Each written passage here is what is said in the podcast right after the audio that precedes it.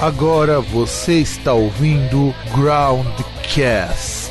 Saudações,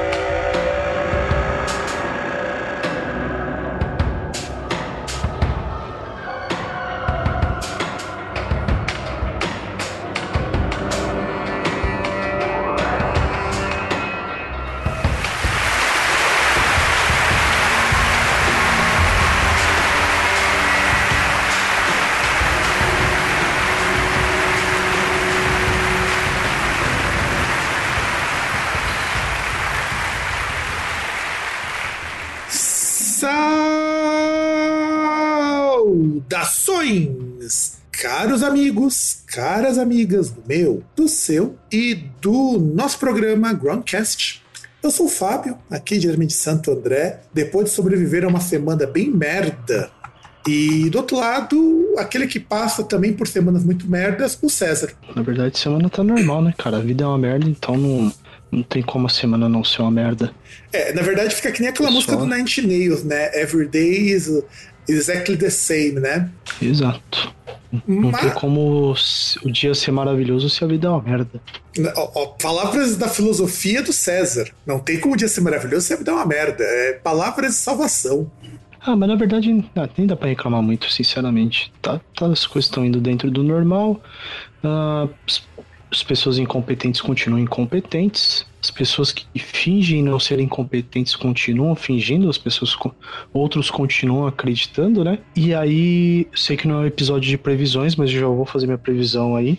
2022, se houver segundo turno, um dos candidatos será João Dória. 2022, Outro candidato se vai ser. Se estivermos Isso. vivos, né? Não, não, podemos esquecer disso. Estaremos, estaremos sim, cara. Isso aí, não, não tenha dúvida. O... Não tem como o capitalismo sobreviver se todos os pobres morrerem. Então. É, verdade. Mas alguns. Alguém... Mas, mas alguns, infelizmente, morrerão. Eu só espero que não sejamos esses alguns. Não, não, a gente não vai morrer, não. Pode ter certeza. Se, se fosse pra morrer, seria tipo, sei lá, um morrer de ebola, alguma coisa assim, bem mais lazarenta, tá ligado? Pode ser verdade, cara. É verdade. É, é, tem, tem, tem, é porque, tem que ser pra tipo, fuder, tudo... né, cara? Tem que ser pra fuder. Vamos, vamos ser bem claro, né? É, é, porque tudo bem, ó, tudo bem, aquele negócio. Você, você morre de Covid ali, você vai ter complicações, você vai ter problemas respiratórios e tal. Mas, tipo, pra gente morrer, eu acho que seria alguma coisa tipo de você virar uma poça de sangue, assim, no chão, tá ligado? Não simplesmente. Não. É, parece é leve demais até morrer por causa do Covid. Na verdade, verdade. Claro, corre o risco de pegar e ter complicações aí, sequelas importantes, mas morrer a gente não vai morrer. Esperamos, porque afinal de contas, a gente, a gente tá, tem um ano pra, pra, pra aguentar, porque tá, tá foda. E enquanto aguentamos mais esse ano, voltamos com o primeiro Groundcast Indica de 2021, este ano lazarento como 2020. Ou seja, podemos chamar de 2021 de 2020 é parte 2. Ou a gente pode dizer que 2020 foi o trailer de 2021. Ah, cara, mas na verdade é, é meio que inocente pensar nisso, porque a gente deve estar nessa pegada aí, eu acho que pelo menos desde 2014. Falando, ah, o, dia, o, o ano não vai ser ruim, agora vai ser bom. Aí vem o ano e ele é pior. E vem vindo sempre assim, é que a gente tem memória curta, a gente esquece. É, na verdade eu chutaria, eu chutaria a, desde 2016, sendo assim bem otimista. Não, 14, 14. 14 porque teve aquelas questões o barato lá da Copa, é os protestos lá, teve a maravilhosa Dilmãe que colaborou com um instrumento maravilhoso aí para para nossa quase ditadura que é a lei de, de terrorismo, lei né? de segurança nacional, né, antiterrorismo que permite aí que um cara negro, só porque tá com a porra de um frasco de pinhão-sol na mochila, o cara ficar preso até hoje. E ele tá preso até hoje? Né, preso até hoje, contraiu AIDS e tá fudido pro resto da vida. É coisa desse tipo. É. Isso. Enquanto empresário aí, coisa do tipo, político nosso Gilmarzol ali é melhor que a Activia. Solta rapidinho. É, é verdade, verdade. E Mas juiz, né, gente? Então foda-se. É verdade, isso com certeza. Mas nós estamos falando para falar de juízes, sim, para falarmos de discos. E vamos botar uma indicação hoje, que na verdade esse indica tá, faz um bom tempo que eu já escrevi esse indica, mas só conseguimos um momento propício para gravá-lo neste ano de 2021, que foi um dos melhores discos que eu ouvi em 2020 que é o Elms, do Neptunian Maximalism. Inclusive, é uma banda que lançou disco novo esse ano. Eu já fiquei feliz pra caramba. E vai ter uma edição online do Roadburn, que eles vão tocar aqui, o Roadburn Redux. Eu não sei, eu preciso confirmar, mas parece que vai ser de graça esse Roadburn Online. É, é, é, que não sei, talvez a gente pode até depois falar, fazer um programa sobre isso e tal, mas eu acho que para essa galera que vai fazer eventos, até principalmente se for pensar na, na galera do entorno que está sem trabalhar, eu acho que vale muito mais a pena você fazer esses eventos e abrir ali com plataforma para fazer doação do que você cobrar para o cara ter acesso ao evento. Então, cara, é o que eu falei pro, pro Pedrito e o que eu converso muito com banda nas entrevistas. Eu não sou contra cobrar. Eu, eu não sou contra. O meu problema é cobrar pra live em casa é sacanagem. Entende? O cara fazer live em casa é sacanagem você cobrar. Não, então, é, é, é, que é aquele negócio, igual a gente voltando aí, acho que mais de um ano, ah, mais de um ano não, voltando aí quase um ano, né? Teve aquele caso lá da Ana Vitória, né? Que vai cobrar pela live, que na verdade sim. Ah, a gente também te, é, tem problema em relação à questão aí de mídia e tal, porque a manchete não necessariamente é aquilo que aconteceu, né? É, decide, decide qual valor para várias coisas, inclusive uma live. A intenção era boa, só que tipo, o valor ele era exorbitante e acho que não estudaram aí para ver mais ou menos como é que era a fanbase delas antes de estipular aquele valor. Ou antes de fazer a divulgação, é o problema de não, assessoria antes de imprensa. de estipular o valor. É, de assessoria, de todo, todo o staff ali. É o problema do staff mesmo. Mas, sabe, é, eu acho que é muito mais você tem, tem, teria melhores resultados. Você vai fazer um evento desse, você faz, mesmo que seja em casa, tem uma plataforma ali para doação, tenta negociar com, com marca aí para ter patrocínio também, para expor a marca ali, deixa lá um, banner lá sendo exibido o tempo inteiro, foda-se, lá no, no canto superior da tela. Então, então, isso daí, César, foi o que a Coach Nation fez na, no, no Cut Sessions ano passado. Mas assim, eu entendo isso quando você tem esses shows cuja produção produção menor. É, eu não como eu falei, eu não acho assim justo quando você tem uma produção, por exemplo, o Roadburn vai pagar artista. Por exemplo, o Primitive Man vai receber para tocar. Sim. O, o evento vai pagar. É por isso que eu não sei se você vai pagar para ver o show você vai pagar para ter acesso ao festival ou se é tudo liberado. Eu não sei ainda. Eu preciso ver melhor isso com calma. Eu... É que nesse caso, se eles vão pagar o cast que eles estão fazendo, eu imagino que a produção vai ser. Por exemplo, eles vão estar num mesmo espaço físico provavelmente um estúdio Sim. ou algo similar a um estúdio tocando e aí a, essa toda essa essa montagem aí ela vai ser um negócio mais é custoso. Profissional, né? Ele é custoso, ele é custoso. É isso que eu tô falando. Sim, Esse sim. tipo de coisa, eu não sou contra cobrar, entende? Eu sou contra cobrar, que nem os caras fizeram ano passado, de o cara fazer a live na casa dele, o cara queria cobrar 20 conto, 30 conto. É, eu não achava, não fazia sentido com a ideia de live. Ah, então, é que assim, eu, eu, eu não sei como é que eram essas lives aí, mas, por exemplo, o, o fato do espaço, não sei se a questão é, é o espaço ser na casa dele, ou por exemplo, ele tá aí igual a gente tá aqui, ou tá de bermuda, de regata, ah, vou fazer uma live. N não sei se é esse o caso. Tipo, se for nesse caso aí, não tem nem, pô, tem nem porquê, tá ligado? Nem deveria. Por exemplo, você tem lá uma câmera bosta aqui, padrão de, de notebook. Ah, em si você nem sabe se, se vai dar certo aqui, por exemplo, questão de conexão ali, você não tem lá a maior estabilidade do mundo e você pegar e, e, querer cobrar por isso. Isso aí eu acho ridículo mesmo. Não, é isso que eu tô falando. E eu não sou contra, tá? é, as bandas sabem que não é uma coisa legal, porque você tá cobrando por um serviço, mas você tá, ao mesmo tempo, você tá pagando por algo que não tá ali presente, sabe? É uma relação meio Então, conflituosa. Mas aí vai depender também de quanto você cobra. Por exemplo, se o cara tá lá, ele vai fazer um show mais simples e tal, vai ser, sei lá, voz e violão. O cara cobra, sei lá, dois reais. Porra, sei lá, né, cara? Não, não vejo desproporcionalidade. O problema é se o cara vai cobrar um negócio como se fosse profissional por um negócio lá banquinho e violão, né? Não, então, e, e não, esse é o meu ponto. Eu não sou Que, contra que é aquela cobrar. lógica lá, tipo, você, não dá pra você pagar por um Lola Palusa e você ter ali um bagulho que é tipo um show de MPB, né? Num, num Carioca Clube. Não, exato, exato. É isso que eu falo. Por isso que eu achei legal essa ideia do Roadbus Redux.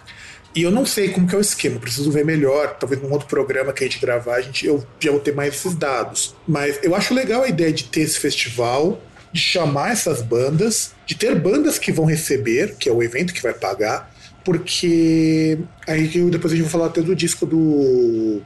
Onde que entra o Neptune Maximaliza aí? Por que, que eu acho legal isso? Porque o pessoal já tá entendendo que vacinação vai demorar pra caralho. A gente tá falando de Holanda, né? Se eu não me engano, o Urban é na Holanda. E, cara, vacina não tem pra todo mundo, vacinação tá devagar, os caras não, não tem os paranauê de vacinação que a gente tem aqui. Aliás, é engraçado, fora do Brasil, os caras têm dinheiro pra vacina, já reservaram as doses, só que os caras não têm estrutura, não tem os paranauê. Então, os caras. Até, até o Japão mesmo, pô, que vai fazer a Olimpíada, ele começou a vacinação bem tardiamente.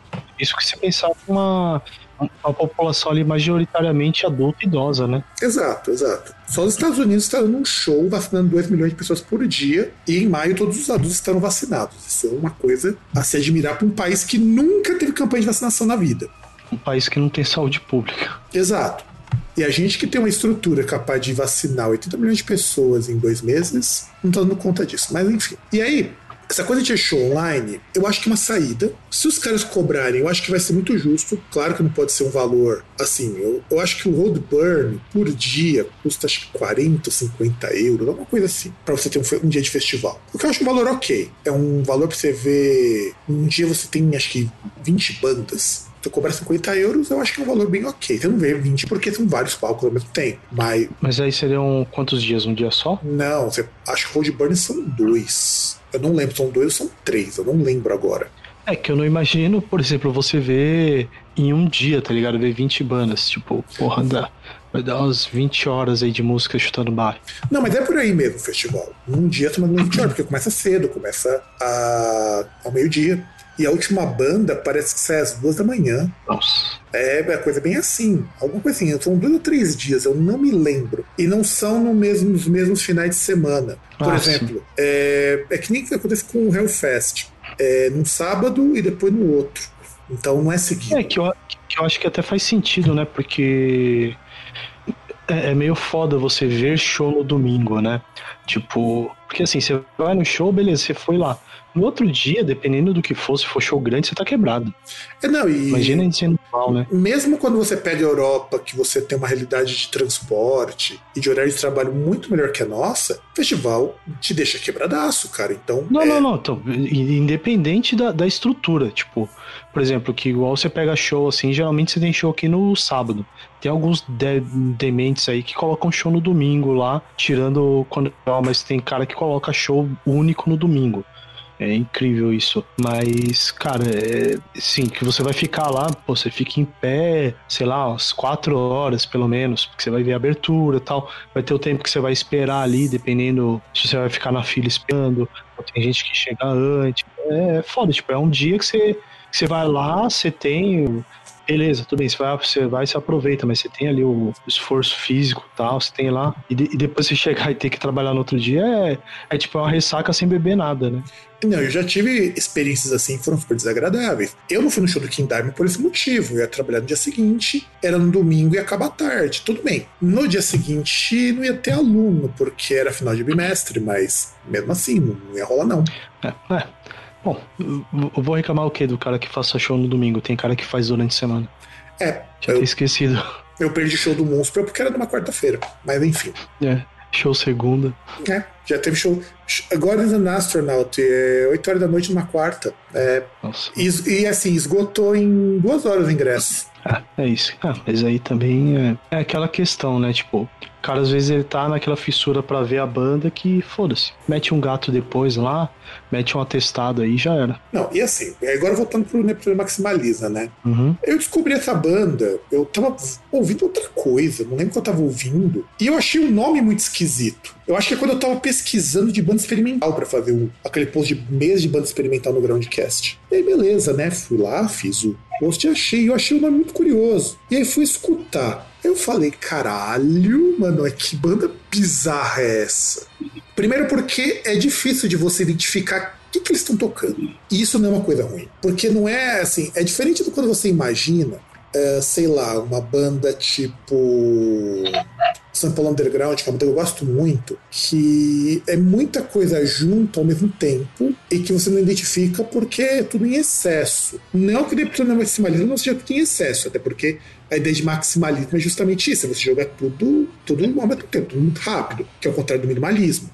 E eles vão numa pegada, pelo menos eles mesmos se colocam, com uma ideia dos engenheiros culturais, né? Que é uma frase lá do, da Linus Purity. E a banda lá da, lá da Suíça, se eu não estou enganado, é, se eu não pesquisei errado, lá da Suíça, e o Neptuno Maximaliza, não Suíça não, é lá, da, lá de Bruxelas, Bélgica. que é na Bélgica. E assim, cara, os caras se juntaram porque os caras eles curtiam um jazz bizarro. E aí de repente você começa a juntar o jazz, beleza. Aí de repente você começa a colocar uns trecos de rock progressivo. Mas não é qualquer rock progressivo, é aquele rock progressivo muito obscuro, tipo Magic Carpet, tipo é, Mahavishnu Orchestra, essas, coisas, essas coisinhas assim de quem dropou dois ácidos antes de começar a tocar guitarra. Aí os caras começam também a escutar, sei lá, uns, uns prog tipo magma, vai. E depois mistura com metal, da forma mais bizarra de todas. E isso tudo maximaliza. Tanto que assim, não dá pra dizer o que, que eles tocam. Dizer que experimental é muito pouco para classificar o Neptuno Maximaliza. É uma banda de música muito estranha, que toca. Tudo que eles tocam é tudo muito estranho. Eles tocam jazz, eles tocam rock progressivo, eles tocam metal, os caras tocam psicodélico, os caras tocam é, música tribal, principalmente percussão tribal é muito forte no Neptuno Maximaliza. E é uma música assim num ritmo quase tribal. E assim, é muito louco, porque é muito a pegada daquelas bandas dos anos 70. Lembra até um pouquinho, assim, bem de leve, o Funkadelic na proposta assim, dessas, dessas batidas. Lembra um pouquinho do Funkadelic. E você, César, o que, que você achou do Neptuno Maximaliza? Então, eu tô procurando aqui porque é um caso curioso de uma banda que quando você colocou eu já, eu já conhecia a banda. Olha, Por que, que eu conhecia? Aí eu tô procurando porque assim. ah, eu não lembro porquê, mas eu tô ouvindo coisas diferentes. Até o, a, a banda que eu trouxe veio numas descobertas ali de, de anúncios do Instagram lá de, de música e tal, por conta de você tá seguindo artistas, tal, coisa do tipo. Você começa a seguir, ele começa a jogar propaganda de umas coisas. E ele começou a jogar pra mim propaganda de playlist, playlist de artista tal. E eu tô tentando achar, porque em uma dessas playlists saiu uma música do Neptunia Maximalism, que eu ouvi e tal. E aí eu vi assim e tal, falei, ah, eu já ouvi isso aí. Então, na verdade, não foi uma surpresa, só eu até tinha colocado pra ouvir o disco inteiro, né? Eu não consegui ouvir ainda, mas eu até já tava, já tinha marcado aqui, que aí acho que foi uma promessa que eu fiz no do ano, não lembro, foi, que eu ia foi. ouvir coisas novas. Foi, não, foi, foi. Você fez a promessa no último programa que gente gravou. Que você ia pegar 2021 Sim. pra ouvir coisas novas. Sim.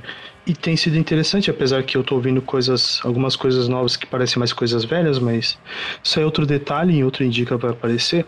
E, e eu já tinha ouvido, né? Só que aí eu peguei pra ouvir o disco. Inclusive era pra gente ter gravado semana passada, eu já tinha ouvido o disco. Não ouvi todo, porque uma das coisas aí que eu queria falar que é, porra, esse disco tem duas horas. Exato, cara. É... Tomar no cu, velho. Não, pior que eu escutei esse disco uma vez inteiro quando eu tava fazendo plano de aula. Porque eu não consegui escutar ele de uma vez ano passado. Eu escutei esse ano e terminei de escutar esse disco. Assim, de uma tacada só. Eu fui escutando por parcelas esse disco. Primeiro porque as músicas são muito longas. Algumas delas. É, então, aí, aí tem uma coisa que eu ia falar, porque, pô, é, tá vendo, não sei se eu tava lavando a louça, que que era. Aí tava lá com, com os fones, né, ouvindo. Eu, caralho, mano.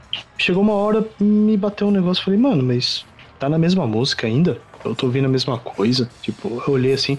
A Over lá tem uma música de 28 minutos.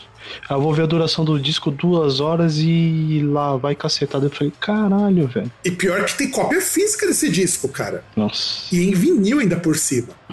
Acho que é vinil quádruplo, se eu não tô enganado. Ah, deve ser, né? Alguma coisa assim. Bonito o vinil, inclusive. Uma arte muito bonita do vinil. Eu, se tivesse tocador de vinil de grana, eu compraria, porque é muito foda. Uhum. Mas do que, que você aí, achou, infeliz... cara? Que infelizmente que eu não consegui descobrir onde que eu que eu, que eu vi, se foi por causa do. Ah, que eu peguei algumas playlists lá, algumas coisas, né, de. que eu tô ouvindo agora. Incrivelmente eu tô ouvindo coisas de Synthwave, não sei porquê. É, Retrowave tô ouvindo bastante, tô curtindo, tava curtindo bastante. Deu uma parada assim mais recentemente porque eu tive a surpresa agradável do Spotify, que são coisas que eu já conhecia que agora é Spotify e tem em plenitude, aí eu fiquei muito feliz com isso. Mas eu vi até e é bem essa questão aí do tem muita coisa acontecendo ali. Tem muito, tipo, parece tipo um Harlem Shake, tá ligado? É bem por aí, cara.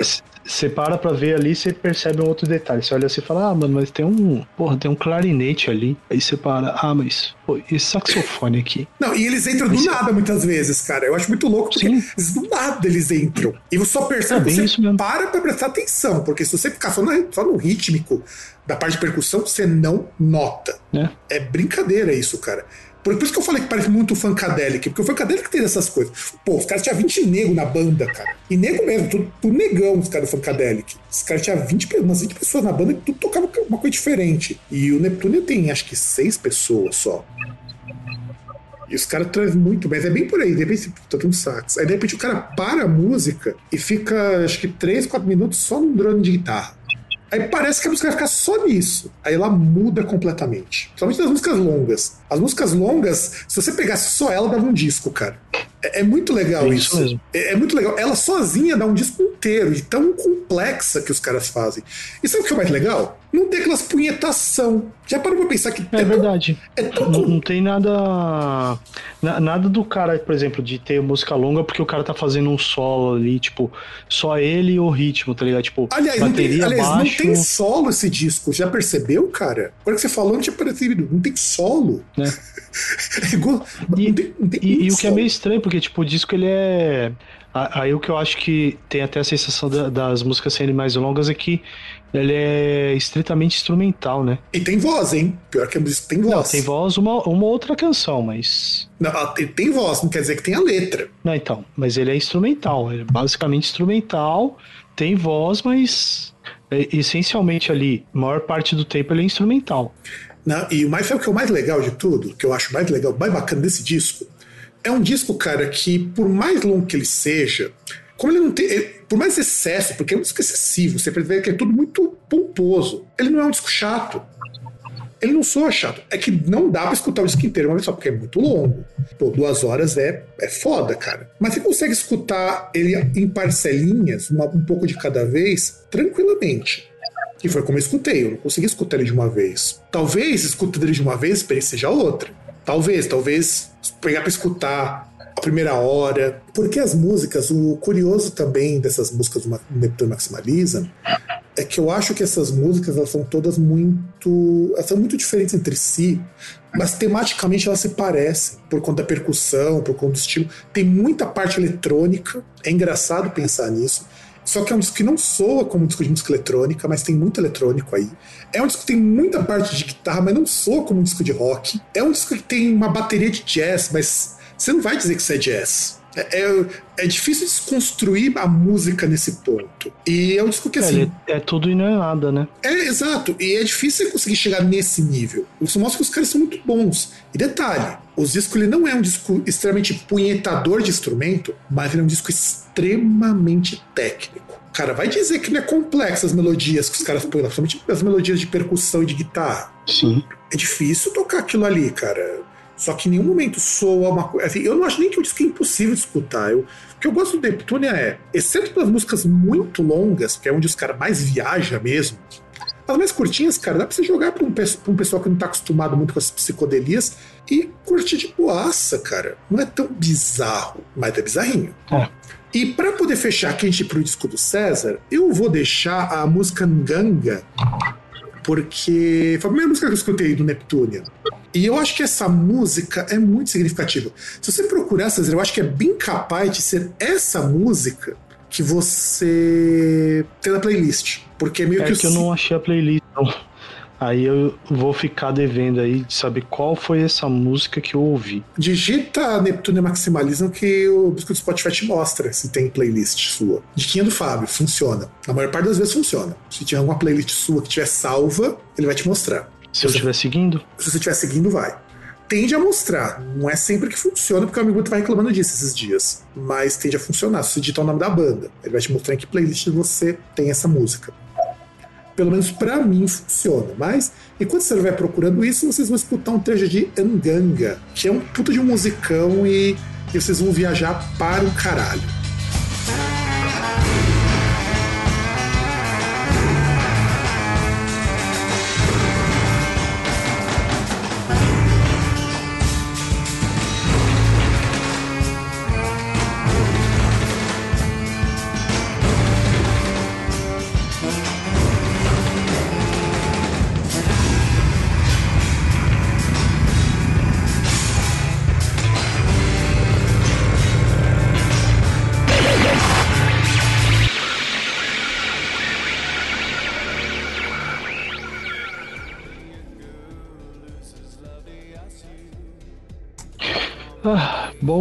Então, e aí agora, como a gente estava falando aí, é, César está ouvindo coisas diferentes. Se você não sabe, eu sou César, eu, sou ouço a mesma coisa, segundo dizem as, malin- as más línguas, né? E no último programa do ano passado eu fiz uma promessa, sei lá, previsão, chame do que quiser, que eu ia começar a, ter- a ouvir coisas diferentes do que aquilo que eu sempre ouço que eu nunca fui a pessoa que vai buscar, mas enfim. Bom, e eu tenho ouvido coisas diferentes, ah, ali de synth pop, ambiente, às vezes buscando coisas ali relacionadas com artistas um pouco mais diferentes aí que eu já, já ouvi alguma vez, tipo Opeth, ah, o Amphetamine que o Fábio já indicou aqui.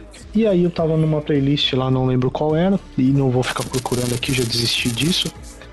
E eu encontrei ali um projeto de um homem só. O nome dele é o é Nathan Zadrick. Ele é ali da. Acho que é da costa leste dos Estados Unidos, né? Que. Que acontece, né? Ele é um produtor ali que ele aprendeu piano quando ele era criança, né? Ele ficou ali, ele se envolveu bastante nessa parte assim de música, principalmente de trilha sonora. É uma coisa que ele gostava bastante. E ele começou assim a, a mesmo se interessar em produzir música no fim da década de 90. E só que aí tinha um paradoxo, né? Que no fim da década de 90 a gente conseguiu ali fim da década de 90, meados da década de 2000, houve um barateamento dos recursos para as pessoas que produzem conseguirem produzir música aí em casa, né? Por exemplo, gravador para você gravar CD demo, essas coisas, é, sintetizadoras, você tem aplicativos que dá aplicativos para produção, pós-produção. Só que você tinha uma escassez de pessoas para juntar e fazer um projeto, tocar. Então aí o que, que ele falou? Bom, vou fazer tudo sozinho, do it yourself. Né? E aí ele começou a produzir as próprias músicas, né? Ah, esse disco que eu vou indicar, o nome do disco é Revisited, que na verdade é uma coletânea de. É o primeiro volume de uma coletânea, se não me engano, ela já lançou aí este ano, são três volumes, lançou entre várias aspas, né? Já que é uma coletânea que são músicas que ele produziu desde o começo de 2000 até hoje. Ele juntou tudo num pacotão e ele tá lançando aí alguns discos, né? Que aí tem essa tem essa, essas canções, esse, todo esse material que ele vem produzindo nesse tempo, né? Que aí ou estavam ali em EPs, em promos que ele mandava para gravadoras e tal, e juntou tudo isso para lançar aí tudo num pacotão, né? E aí, assim, ele é um gênero ali da, do disco ali é ambiente, dark wave, synth pop, né?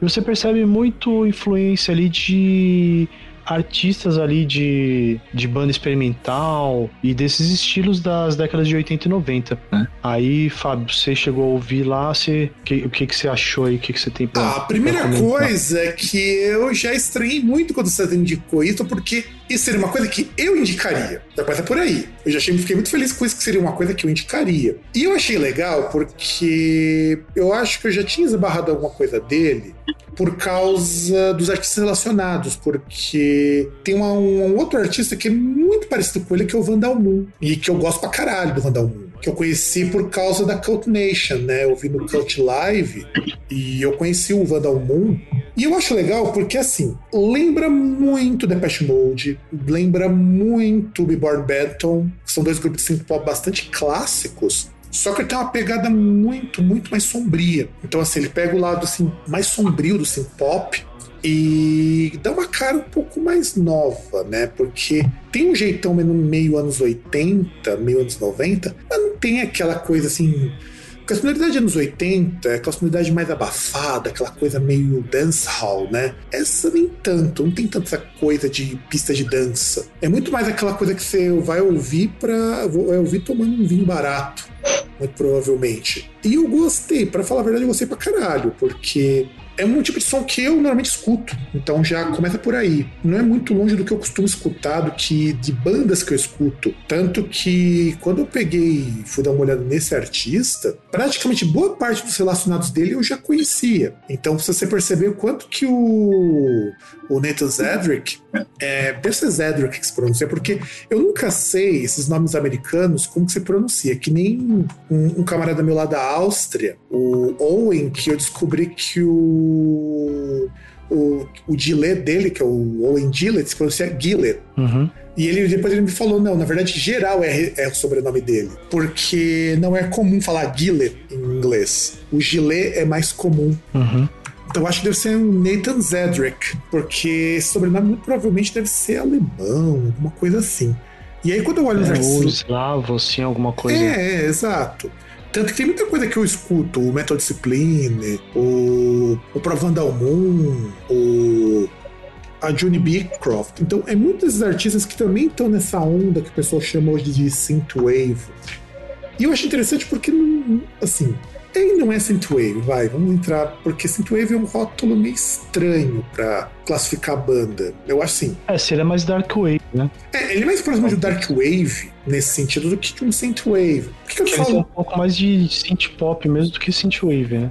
Não, e assim, é que tá, isso que é esquisito. O Perturbator lançou um disco esse ano que tá muito com cara de Dark Electro, de Dark Wave, e quase nada do, do Synthwave que deixou ele famoso.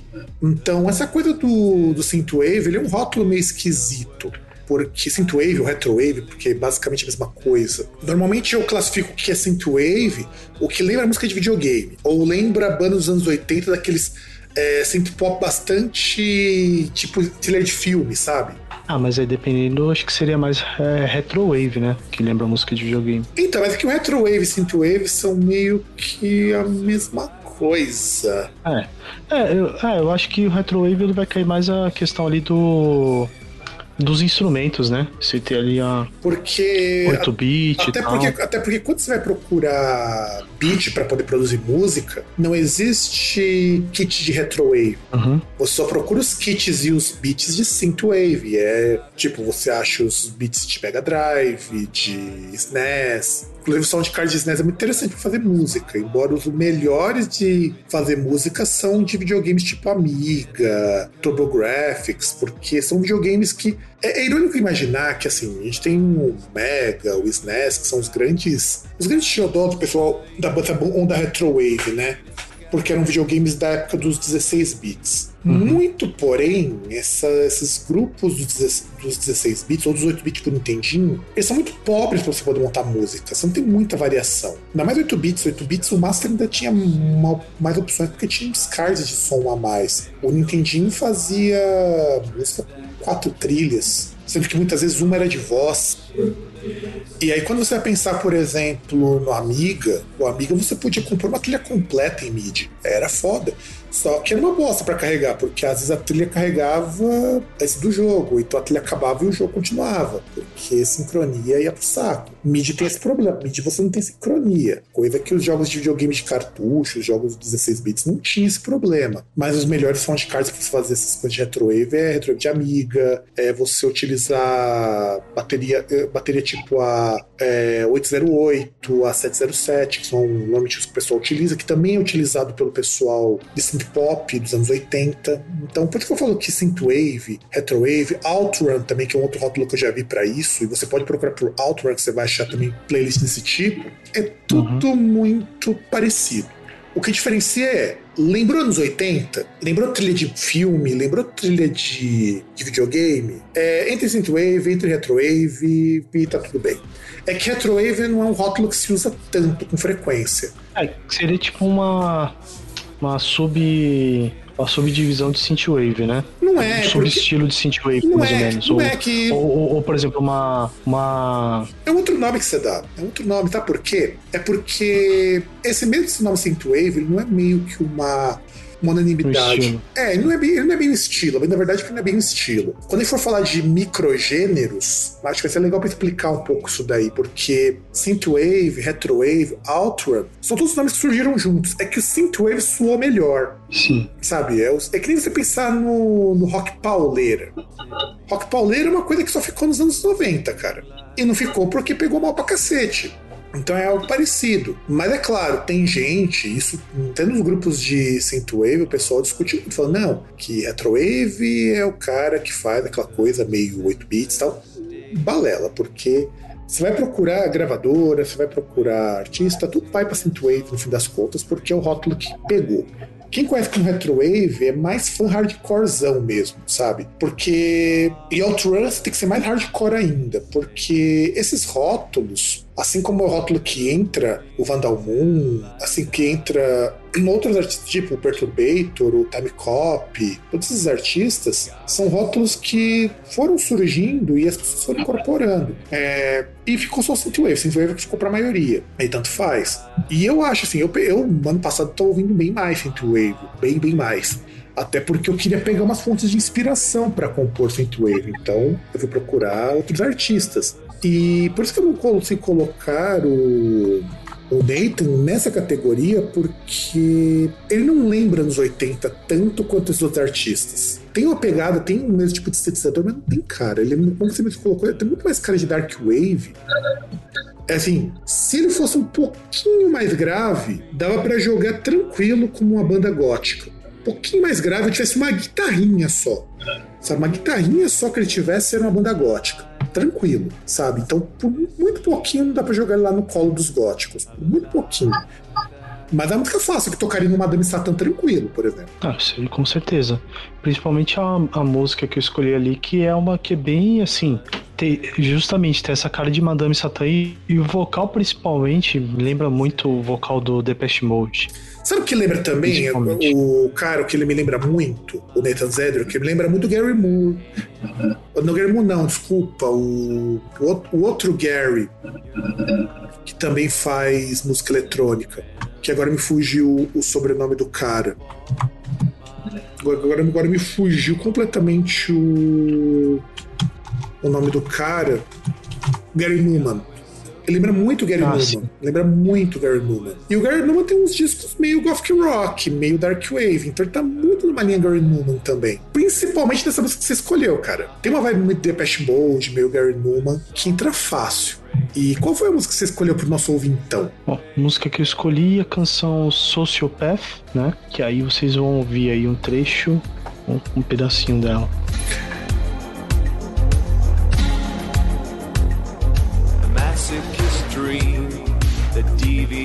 Smile.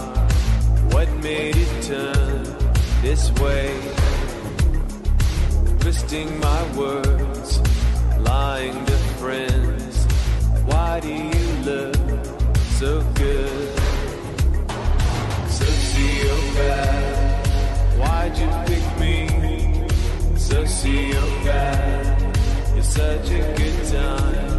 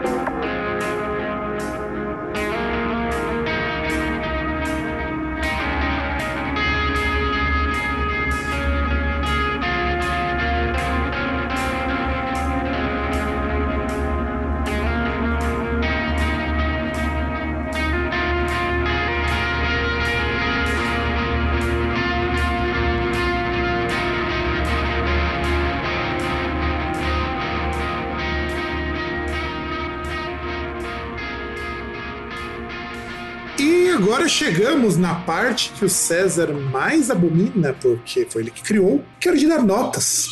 Para sermos justos, vamos começar então com o meu disco, César dando nota, pro Elms do Neptuno Maximalism. Que nota que você dá, César? Vamos lá.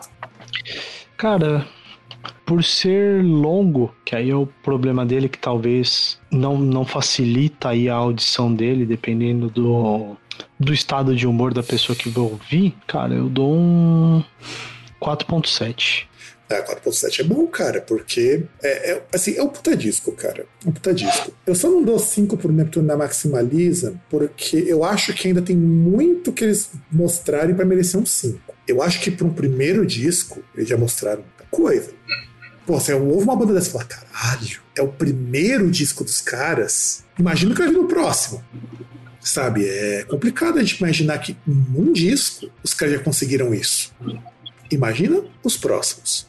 Eu dou 4.9, porque falta um pouquinhozinho assim para eles chegarem no que eu considero o ápice. Porque assim, é para mim um dos melhores discos que eu já escutei no ano passado, que eu terminei de escutar esse ano, inclusive. Para mim é um dos melhores discos foda, é foda.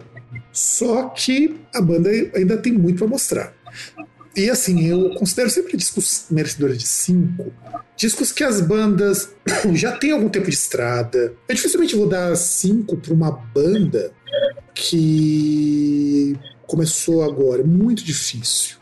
Não que isso não possa acontecer. Aliás, no Groundcast, mesmo nos reviews, só teve uma banda que eu dei nota 5.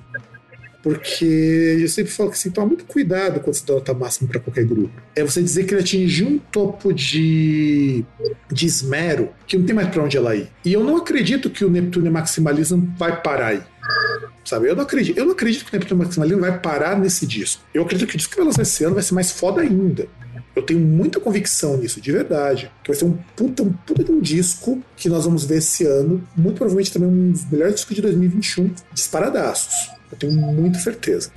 E agora pro disco do Nathan, né? Cara, dentro dos discos de Synthwave, de Darkwave, dessa leva de artistas novos, né? De 2000, pode ser considerado novo, né? Acho que ele é bem bom, cara. Acho que um 4 é muito justo para ele, por quê? O caralho que isso é música de desde 2000, cara. Muita música ele refez. Não, não, não. Então, aí é que tá. É material que ele tem desde 2000 até agora. Mas aí ele compilou, deve ter refeito muita coisa. Ele refez. Assim, são coisas. Sim, ele deve ter refeito muita coisa e ele compilou tudo agora. Porque se esse material fosse mesmo de 2000, não seria tão bem feitinho. Para alguém que aprendeu a tocar piano e começou a mexer com música em 2000, não vai conseguir um trabalho assim, nesse, nesse grau de qualidade. Então, 4, cara. E merece 4. E no caso de merecer o 4, é justamente porque é um disco que atingiu. Ele não tem falhas. É, a única, talvez a única falha que eu posso indicar nele é que eu acho, pelo menos para mim, que como é um disco de sobras, de um, um catadão, ele não tem uma cara. Mas não que seja. Eu não acho isso um problema. E eu entendo esse lado dele porque com dos meus projetos, eu fiz a mesma coisa que ele. Eu peguei uma. Acho que eu tive dois anos de música, coisas que eu não finalizei, coisas que eu fui. Acho que eu tinha umas 20 músicas que eu olhei e falei, cara, eu não vou finalizar isso aqui nunca. Então vou fechar essas músicas, vou fechar os arquivos e vou mandar bala. E vai ficar do jeito que tá. Ele não, ele teve o cuidado de masterizar, teve o cuidado de pegar cada uma dessas músicas e, e dar um arranjo que funcionasse. Então eu acho que ele dizer que é material de 2000, acho que era mais fácil de dizer. É todo material que eu tive e eu retrabalhei para formar essa compilação. Aí faz muito sentido e ainda se merece um 4 porque tá muito bom. A gente já pegou discos mais sérios que não estavam tão bons. Sim. É que provavelmente deve ter outros temas ali mais antigos, tem outros mais recentes, né? É que aí são coisas que foram compostas nesses 20 anos, né? Então, e sabe o que é o legal que dá pra perceber? Se, se tiver música de 2000, a gente vai percebendo que com o tempo ele vai se, sai, vai se desprendendo dessa coisa meio Depeche Mode e vai ficando com uma cara cada vez mais próxima do Dark Wave vai tirando um pouco daquela coisa puramente eletrônica, puramente é, teclado, o que eu acho muito positivo. É, ele, depois que eu falo, ele vai lembrar cada vez mais Vandal Moon nesse sentido. Ele vai lembrar muito menos o Depeche, muito menos o do Benton, muito menos o Human League, também, que é uma referência da perceber muito nele. Só que eu não sinto assim, por ser um compiladão, uma unidade. Mas se ele colocar essas músicas em ordem cronológica, de repente tem uma ideia de uma história. Acho que era muito interessante se ele fizesse isso. Colocar da primeira à última música desses discos, ó, essa aqui é de 2000 e aqui foi, sei lá, até 2006. Porque eu acho que daria uma cara de, olha como que eu mudei aqui.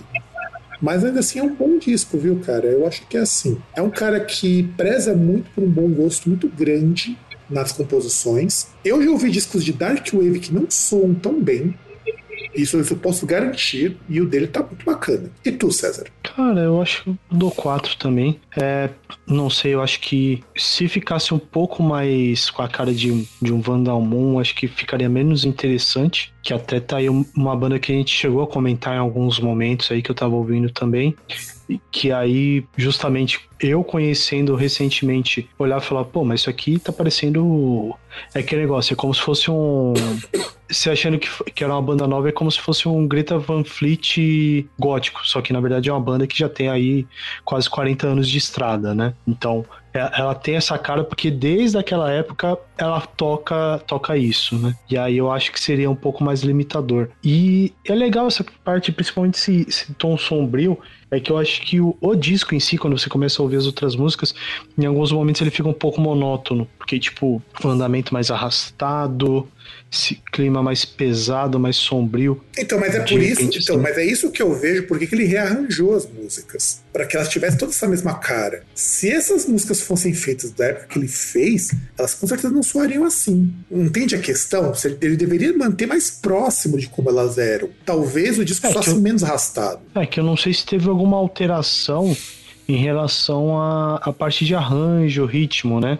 Assim, possivelmente o que eu acredito que ele deve ter feito é questão de produção mesmo, de masterização, equalização. Não sei se ele chegou a refazer ali ah, não, as músicas, com né? Com certeza ele refez. Eu não digo que ele refez a música inteira, mas, por exemplo, vai. Isso, isso não é demérito, tá? Por favor, não me entendam isso como demérito também, ouvintes. Às vezes a gente ouve uma parte e fala, putz, isso aqui não tá legal. Eu vou fazer de uma outra maneira, eu vou trocar o plugin, ou talvez eu vá. Eu mudo o tom, eu subo um tom, eu desço um tom. Sabe? Isso acontece. Quando você está fazendo a produção e você ouve o produto completo, na hora de masterizar é que você percebe o que você pode mudar. Porque eu não sei se essas músicas também estavam masterizadas.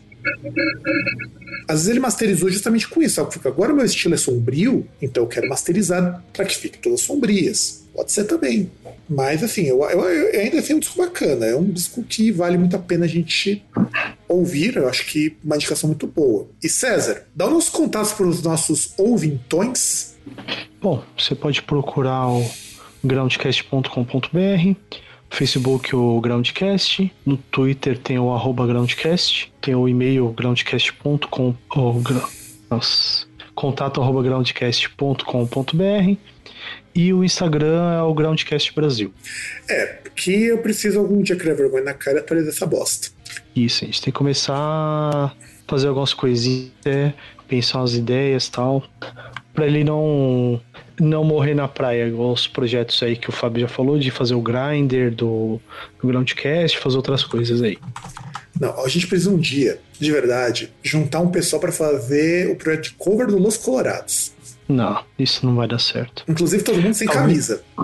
Não, talvez cover do Nino World of Steel. É, não, mas cara, mas aí tem que tocar metal, cara. Não, a gente toca Norwegian Reggaeton. Ou Rhapsody, né? Não, não, não, Norwegian Reggaeton, cara. Essa é, a- é a é, é a música, cara. Porque afinal de contas, nada melhor que um reggaeton, meio metal, meio reggaeton, tudo pode. Sim, Inclusive, claro. A gente tá devendo algum dia falar um pouco mais dessas bandas de humor, porque Nenor Steel, só uma dica pro nosso ouvintão, caso não conheça, é o que o Massacration tentou ser e não conseguiu. Sim. Porque assim, Massacration é legal? Não, não. Ah, legalzinho. É legalzinho. Um disco. Depois o resto é. O Nenor Steel é o que o Massacration tentou ser. Por que, que o Nenor Steel deu certo? Porque ele faz exatamente a mesma coisa que o Massacration fez. Só que faz direito. Sim. Inclusive, eles até se apresentaram no, no Got Talent edição espanhola. É mesmo? Só fiquei sabendo, não, cara. Sim, tem, tem um vídeo no YouTube, inclusive, se quiser eu te mando o link. Depois me manda, cara. É, é maravilhosa essa apresentação, inclusive. Mas eu fico imaginando que- o, que, o que, que os caras foram fazer da Itália pra ir pra Espanha. Não sei, cara. Mas foi, foi lindo. Os caras foram fantasiados lá de Village People. Cara, não, mas eles foram lá, tipo, pra você ter ideia, teve um dos caras que foi com a camisa do Los Angeles Lakers e uma peruca roxa. Bom, bom. Foi em 2019 eles fizeram isso, inclusive. Porque, afinal de contas, o North Steel, é, inclusive, durou bastante, viu? Uma banda bem antiga dessas que fazem paródia. Quer dizer, Nanowar, depois Nanowar of Steel, por conta do Rhapsody. Sim. E pensar que a banda não surgiu por causa do Rhapsody. A banda surgiu, acho que a banda de 90, acho que a banda de 2000 e alguma coisa. Ela não é uma banda tão nova assim. Surgiu no hype, no, na cola do Manowar. Inclusive eles usavam o Manowar. Aí depois o Rhapsody virou Rhapsody of Fire. Falou, não, agora somos o Nanowar of Steel. Para não, pra não termos problema com copyright com Nanowar. E na verdade, porque os caras inventaram que teve um processo com o Manowar que nunca existiu. Sim. Porque rola. ro- Reza a lenda que o pessoal do Menor até deu risada quando viu. Porque o pessoal acha que o Menor leva a sério essas coisas. Mal sabe eles que o Menor, aquilo tudo lá é pra tirar sarro. O Menor é uma banda de zoeira. Ah, sei lá, cara. Tem uns caras escrotos que tocam no Menor que não dá pra pensar que aquilo lá é zoeira. Não, alguns não, inclusive o cara que foi expulso. Exato. Inclusive o cara lá que foi preso, né? É, exato, o cara que foi preso e expulso. Por, porque ele. Mas o. Essa coisa de Death to False Metal era, era zoeira. O cara entendia que era uma. Que era, era aquela coisa de metal nos 80, cara. Nos 80 era zoeira. Venom era zoeira. Menor era zoeira.